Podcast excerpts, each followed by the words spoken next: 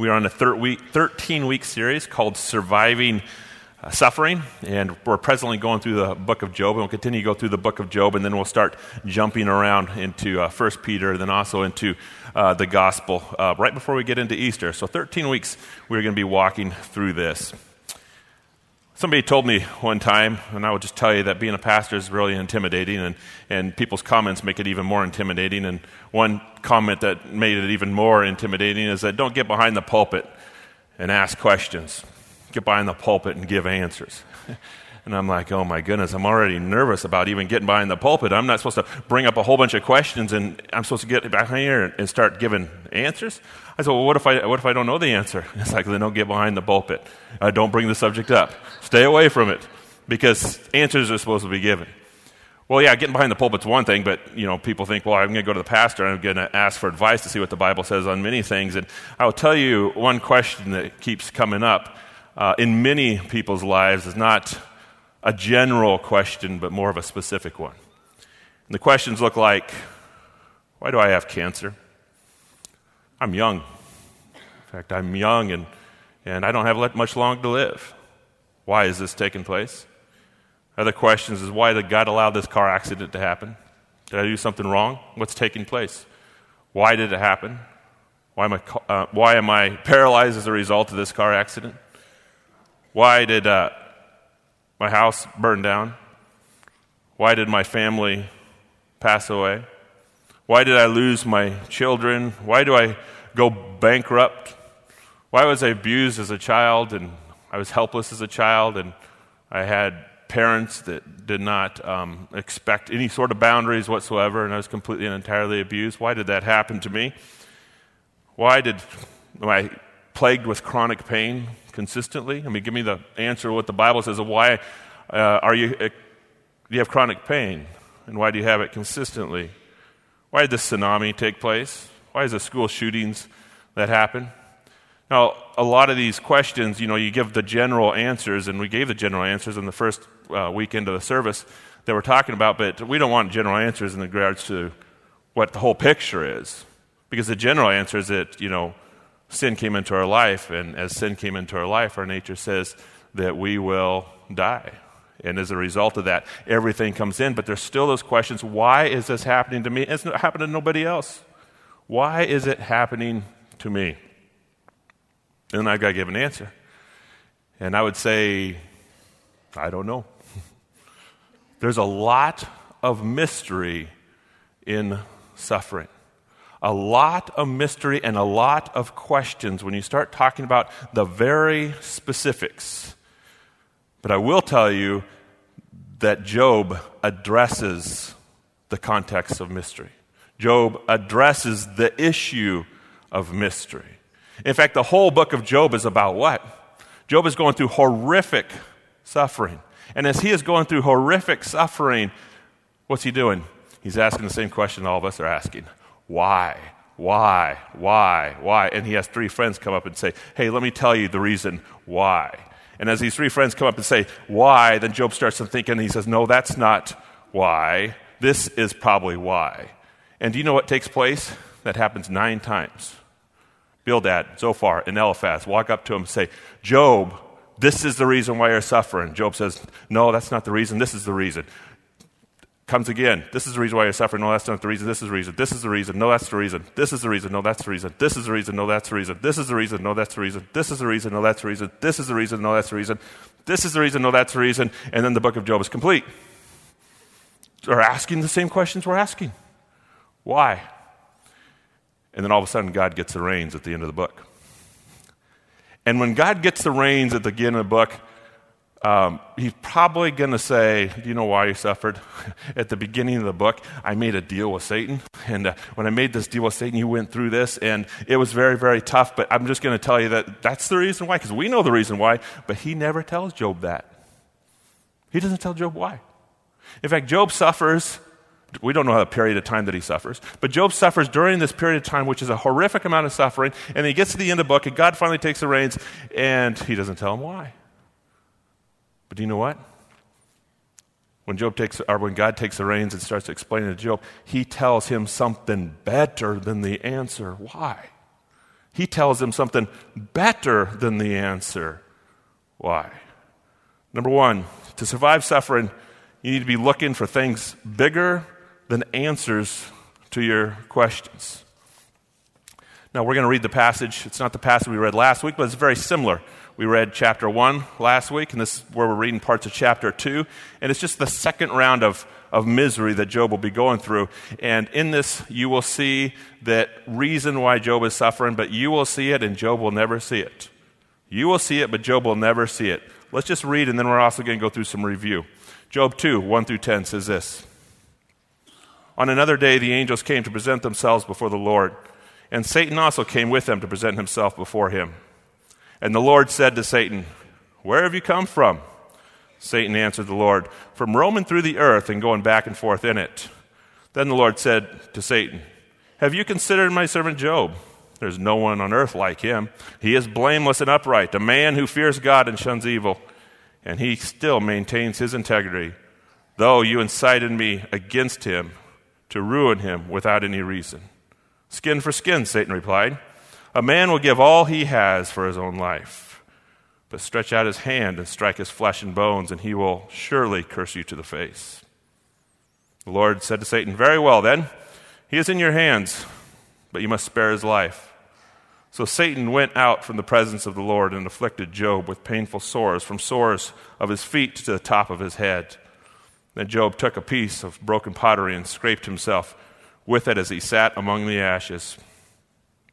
His wife said to him, Are you still holding on to your integrity? Curse God and die. He replied, You are talking like a foolish woman. Shall we accept good from God and not trouble? In all this, Job did not sin in what he said. Just a little bit of review from last week, and also we can see that's in the passage. Number two, the book of Job combats the quid pro quo relationship many have with God. What is quid pro quo? You don't love a person for who they are, you love a person for what you can get from the person. Uh, it's a pretty wicked relationship, and you know what? We easily can have that with God. God, I don't love you for who you are, I love you for what I can get from you. And this confronts it. How does it confront it? Look at the deal, look at the bargain, look at the business relationship that is going on. Satan says, A man will give you all he has for his life, but he will start messing with your relationship if you take it away. In other words, the only reason why Job even loves you is because you give him things, because you protect him, because you guide him, because you comfort him, because you put this hedge of protection around him. But you start pulling that stuff away, you will really see what your love is based on. We see it in the, again stretch out your hand, and he will curse you. If you do something wrong, that love relationship is going to be gone. Strike his flesh and bone, and the relationship will be over. Job's wife even comes to the point let's make a deal, Job. It's over. Curse God and get out of your misery. You see, there's lots of bargaining that takes place. It's a business relationship that says, my relationship's not built on love and commitment. My relationship is built on what I get specifically from that person. Now, this doesn't work in a marriage relationship, and, uh, and we know that. And the reason why we know it is because in our wedding, we end up saying vows. And the vows exist to combat the quid pro quo relationship. How does it combat it? We say words like this I love you in sickness and in health. That means I love you no matter if you're sick or if you're not.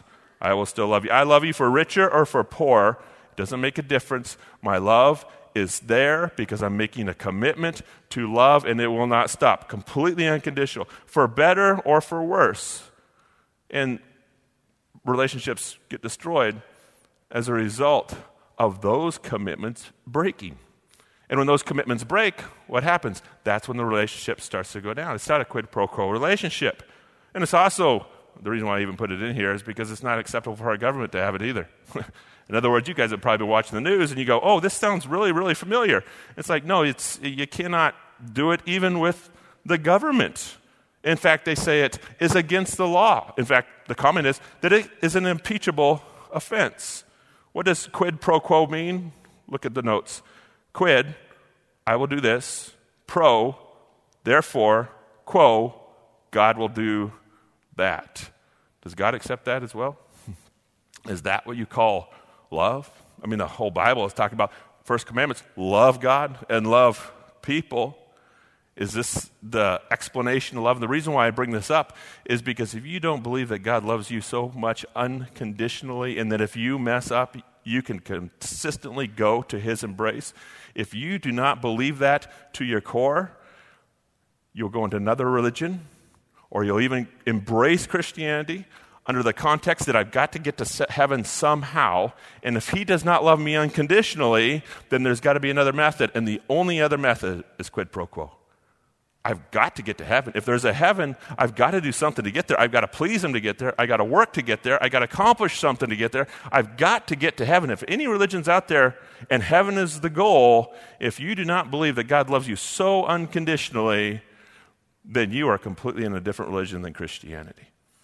Because here's the base of Christianity the base of Christianity is that I am a no good, rotten sinner that deserves absolutely nothing but death for what I've done.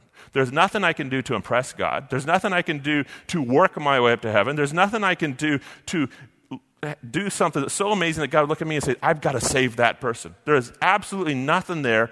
It says in the Bible that I'm dead in my trespasses and sins, that I am completely a hater of God. But God, being rich in mercy, there's the unconditional love. But God, being rich in mercy, left heaven, came to earth, and lived the life that I should have lived if I was ever going to be in heaven. He lived the perfect life without even one sin. And then he died and took all my sin. This is completely unconditional. He died and took all my sin upon his shoulders because he lived the life I should have lived. And now he's dying the death that I should have died. Put all my sin on his shoulder and paid the price for my sin. And then he went to the grave. And then he rose again and conquered sin and death. And then he looks at me and says, What? Do this, do this, do this, do this, do this? No, he says, Believe on the Lord Jesus Christ and you shall be saved. See, it's completely and entirely unconditional. Well, what about all the rules? What about all the works? What about everything that takes place in the Bible? Let, let me tell you what happens is that when we believe on the Lord Jesus Christ and our eyes are open to Him, it says in John that the Holy Spirit fills us. It says in Colossians that it, Christ is in us. When we see that love, when we embrace that love, when we swallow that love, what is going to happen? You're going to sweat. You're going to work. You're going to move. You're going to get excited. What do you mean you're going to sweat? You're going to work. You're going to move. You're going to get excited. What happens is that the Bible calls it fruit. The fruit of the Spirit's going to come out of your system. When you embrace that love and God is in you, you're going to have love, joy, peace, patience, kindness, goodness, faithfulness, gentleness, and self control. Why do we set goals? Why do we make commitments? Why do we work? Everything we do is based on this relationship that we want to build with God. And as we continue to build this relationship with God, fruit's going to come out. Why? Because it's the same way it works with my wife. Whenever I make commitments and goals to build this relationship with God, what happens? Our love goes deeper and richer and more powerful and more powerful and more powerful. But then all of a sudden, something goes downhill. When something goes downhill, is that love broken? No, that love's not broken. When salvation is given to a person, you are literally made into greatness. what do you mean by made into greatness? Well, the Bible refers to made into greatness as you are literally born again. You are alive in Christ. You have a new heart, a new mind. You have a new life. You have a new world for you. You have a new attitude. You have a new eternal home. You have a new father. Made into greatness as you've just been adopted in the family of God, made completely from your old life to your new life. That is salvation and has nothing to do with quid pro quo. Number three, God doesn't make people into greatness by giving them things, He makes people into greatness by giving people Himself. When you start looking at the topic of well, God's out there, I will tell you that it's really tempting to say He's a big one. And since He's a big one, there's a lot of things that I need on this earth. And that temptation does bring a complete consumption of, I want his hand. I want his hand. I want his hand. Why do you want his hand? Because I need his help. I need his help. I need his help. I need his strength, his strength, his strength. But he wants to make you into greatness not by giving you his hand, he wants to make you into greatness by giving you his heart. And he wants you to fall literally in love with him. Number four, the only way Job could learn to love God for himself alone was to allow him to suffer and not know the reason why.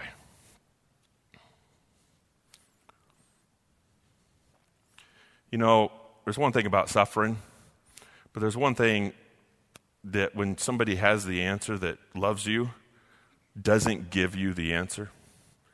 I mean, there, there's something that is really difficult about suffering, but that question that comes up, why, I will tell you is a legitimate question. And the reason why it's such a legitimate question is because God could have really helped Job out. Do you know how he could have helped him out? He could have said, Job, you're going to go through some horrific suffering, horrific suffering, but survive it. And the reason why I want you to survive it is because your name is going to be in the canon of Scripture.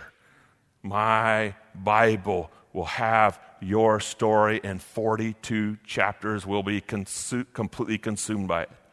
He could have helped him out. Why? Because it would be so much easier to go through suffering if I had the answer. Wouldn't it be easier?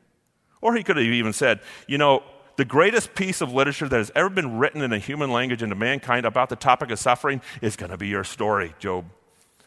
And people will read it, and people will be changed. People will understand me as a result of reading it. So, therefore, survive it because it has such an awesome purpose that is so far beyond you, you don't even understand. Job would just, yeah, okay, okay, I can buckle down. This can be done. For 3,000 years, Job, they're not going to put your book down. In fact, people, lives are going to be completely turned around by a story that is given with you suffering. See, God really could have helped Job out, but what if he said those things? If God told him why he was suffering, I mean, I just tell you, it's going to be a little temptation of mine if it was me. I'd start working for the canon of Scripture. And my suffering is like, this is going to be the canon of Scripture. And you know what? I'd start getting a little stronger for the purpose of being in the canon of Scripture. If it was me, I'm sorry, it would just be a temptation. For 3,000 years, people would read my story. Bring it on, God. I mean, bring it on. Do whatever you want to do. 3,000 years, I can survive this. My name will be proclaimed to the rest of the world. Come on, bring it on. I'll take it. You start to manage your own story when you start to know answers.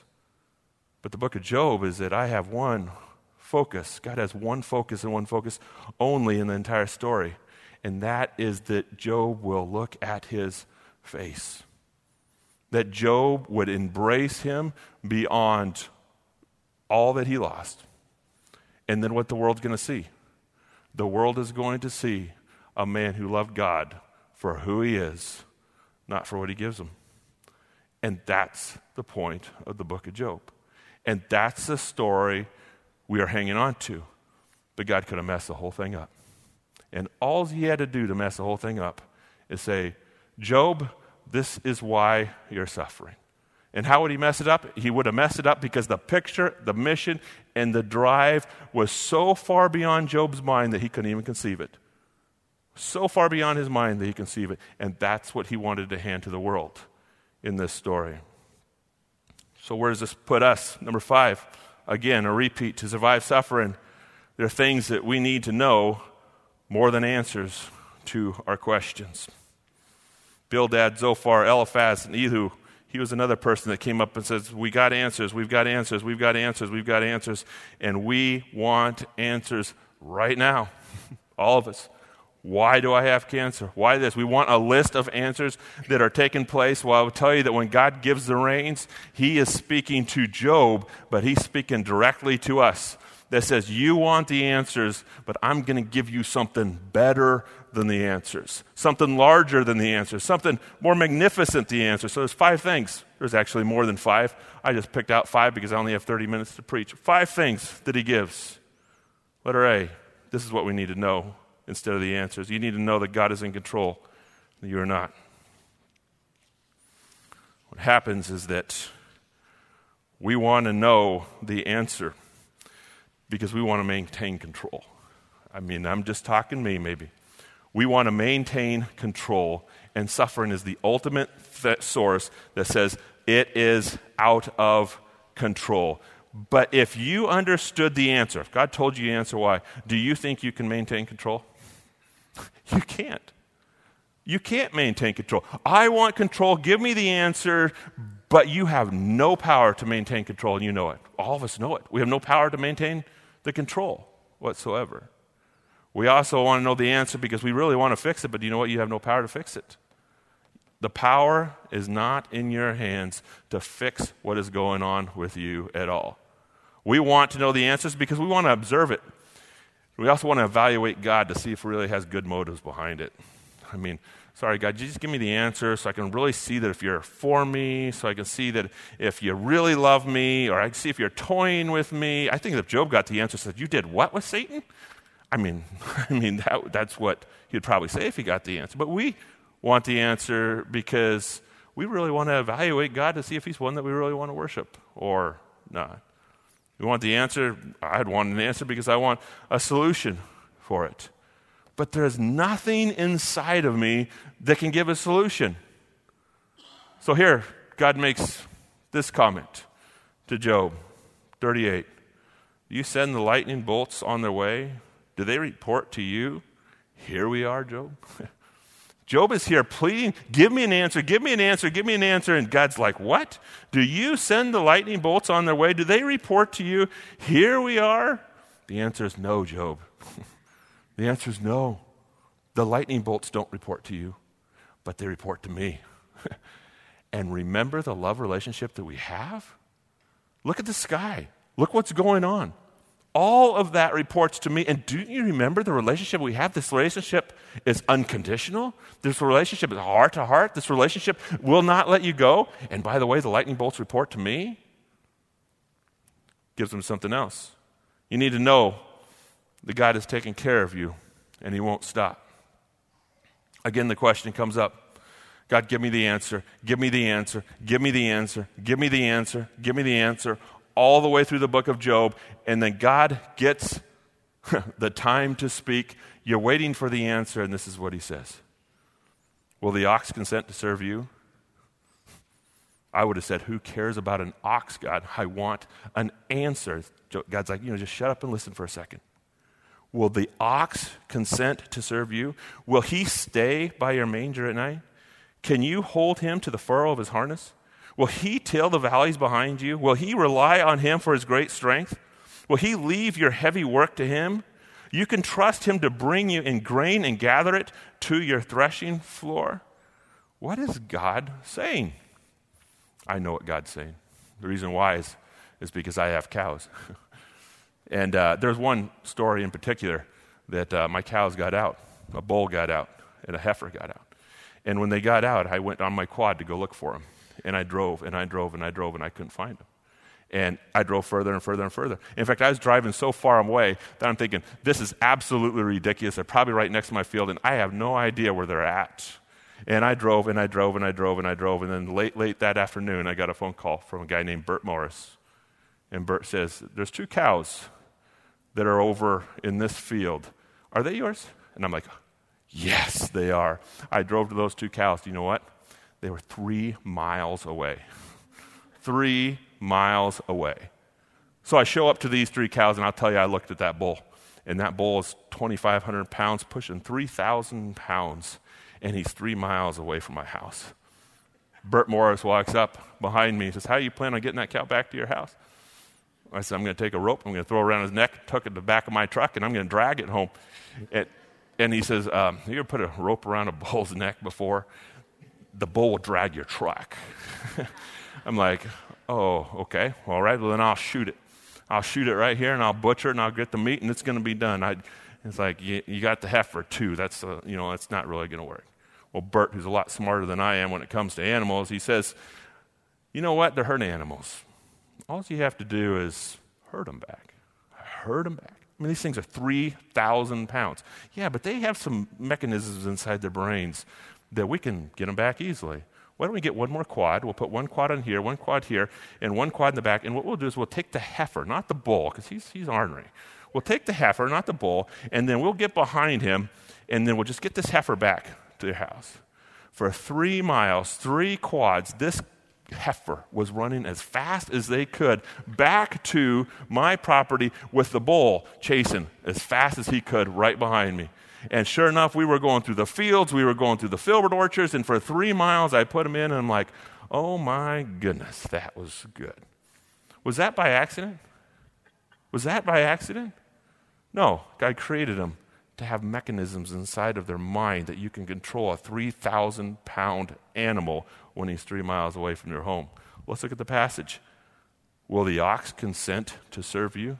Do you think it's an accident that these oxes are serving you? It's not an accident. I put mechanisms inside of them to serve you. Do you think that he'll stay by your manger at night? I have te- over 10,000 pounds of cows right now on my property. And you know what? They listen to my command and a little bit of food. But they stay in the manger completely at night. Completely controlled. 10,000 pounds completely controlled.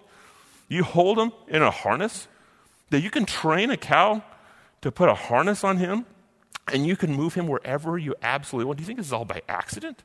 You think it was uh, by mistake that I built him this way? Do you think that you can use him to rely on your strength? Remember, you're not a powerful person, but I've given you this animal that's an ox that is so powerful, and you know what you can do? He can plow your field, he can bring your grain. What does it say? You can leave all the heavy work to him. You don't even have to do it. Do you think that it's an accident that this ox was built this way? Do you think that evolution all of a sudden just made a mistake and all of a sudden we got an ox? God continues to go on. Do you give the horse his strength? Or clothe the neck with mane? Do you make him leap like a locust, striking terror with his proud snorting? He paws fiercely, rejoicing in his strength, charges into his fray. He laughs at fear, afraid of nothing. He does not shy away from the sword. Do you think it's an accident that that back is twisted? Just perfect for a human being to get on top of when it comes to the horse? You think that is by an evolutional mistake that it happens? No, God says human beings need a horse. What they do is they need something they can get on and that can run a lot faster than them. Therefore, I will design them. To, and you know what? He even designed the horse for war. That's what God's saying to Job. I, have even designed the horse for war. What are we charged into battle with? We charge into battle with horses. That's all the way back then. And I know that right now we're not charging into battle with horses, but have you guys seen Star Wars? I mean, this is a spoiler alert, but at the very end, I mean, they even get on the spaceship, and what gets out of the speeders? Horses. I think they're horses. But what takes place is they're designed completely entirely for us. Look at, does a mane? You don't have a saddle, you can still get on because there's a place to hold on to. I put that mane specifically there for you to hold on to. Do you think that's by accident? Do you think that's by mistake? He does not shy away from fear in battle. We are charging into battle, and do you know that horse is not afraid? Do you think, you know, how that happened? In fact, he's not afraid of the sword, but he's also not afraid of the gun. I mean, I think God looked at it and said, okay, this is going to be a large picture. They're going to start creating guns here. They're going to start creating swords here. We need this horse for battle. Therefore, we need to make his ears strong enough that you can take a pistol and shoot over his head, and his ears will not go deaf. You think that's by accident? You think it's by accident that you can have a machine gun, something extremely powerful over a horse, and he's still okay? He'll still charge? He'll still be with you in battle? Job, what God is literally saying to Job is that you are completely taken care of in every single situation and circumstances that you're in. Completely taken care of in every single situation, in every single circumstance that you're in, all the way from the ox, from the mule. In fact, I would even say that these things are designed for you because then you can eat them too. Everything is completely designed for you. It's not an evolutional process. It is literally the hand of God making a statement that He is taking care of you, and He always will. God loves you. He loves you like crazy, and He has complete power to take care of you, and He won't stop. Number C, you need to know that God is involved in everything in our suffering, you have one big question. Well, another, here's another big question is where's God? I don't feel him. I don't see him. I don't know him. And here's his response Have you entered the storehouse of the snow? Or have you seen the storehouses of hell, hail, which I reserve for times of trouble for the days of battle? Say, whoa, I am so far, so strong, so sovereign, so everywhere. Have you entered these storehouses of the snow? Because I've been there. Every single snowflake that falls from the sky, yeah, I'm, I'm, I'm, I'm, I'm there. You know, I, I completely understand it. I completely know it. And I completely know every single hair that you have literally on your head. And then don't forget, we have this unconditional love relationship. That I won't break this love relationship. And Job, you need to know that. Another thing we need to know is you need to know that God is more capable of making things good for you than you are. We have an idea and we have a plan in our life. And I don't know how to say it nicely, but our plan, my plan, my idea is stupid compared to what God has planned for us. And the reason why it's stupid because I cannot fathom the plan that God has for me. I can't even imagine it. In fact, I can't even take it, I can't even put it into my mind. I can't. We want splendor and we want majesty, we want glory, we want respect, we want all these things, and we'll live all our life trying to find those things. And we'll even put in some quid pro quo that if I do this, God, will you just give me a little bit of this? And God's like, You just don't understand. Job 40. Do you have an arm like God? I'm the one that carries the power. Do you have a voice of thunder like His? If you have all of it, then why don't you adorn yourself with glory? It's not looking very good for you. But if you have it all, you adorn yourself with glory. You adorn yourself with splendor and clothe yourself in honor and clothe yourself in majesty.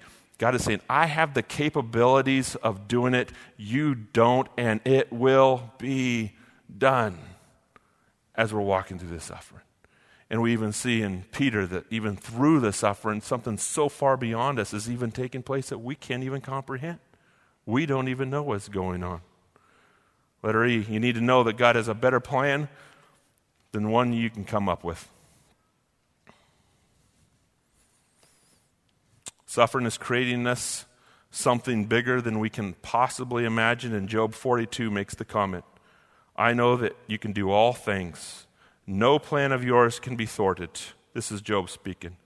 You ask, and this is God speaking, who is this that obscures my counsel without knowledge? Surely I spoke of things I did not understand, things too wonderful for me to even know. I am way out of my league. That's what Job's saying. I have suffered, but I am way out of my league because I have a God that is so far beyond all of it and is using it for something that I do not even know why. And why am I so aggressive to even thwart that plan, manage that plan, or even micromanage that plan when I have a God that loves me as much as, as much as He does? Remember that He loves you and He knows better than you, even when we start asking questions. Number six, hope doesn't come from solution to the problem, but it comes from focusing on Jesus. There's a lot of suffering and mystery. There's a lot of mystery in suffering. And when we are wondering, why do we suffer? Why do we suffer? Why do we suffer? What we want to do is we want answers, we want answers, we want answers. But what God wants us to do is to look past that question and see His face.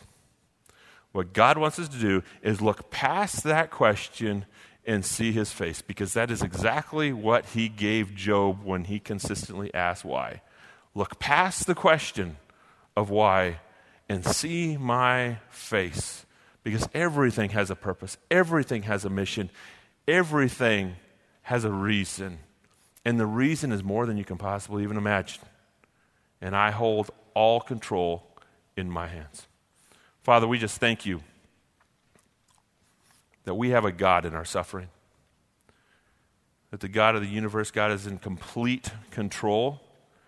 He has all power, all sovereignty, all strength. And God, without all power, all sovereignty, and all strength, He has an unconditional love for us. God, just those words alone, God, are just absolutely amazing. I just pray that those words of an unconditional love with all power, all strength, all mission, all vision, all purpose, that we would embrace that, God. and we wouldn't even be distracted or even consumed or even swallowed up in our suffering, that we'll hold on to you, God, in the process of our suffering. Thank you, God, for giving us this amazing gift of your Son and for saving us. In Christ's name, amen.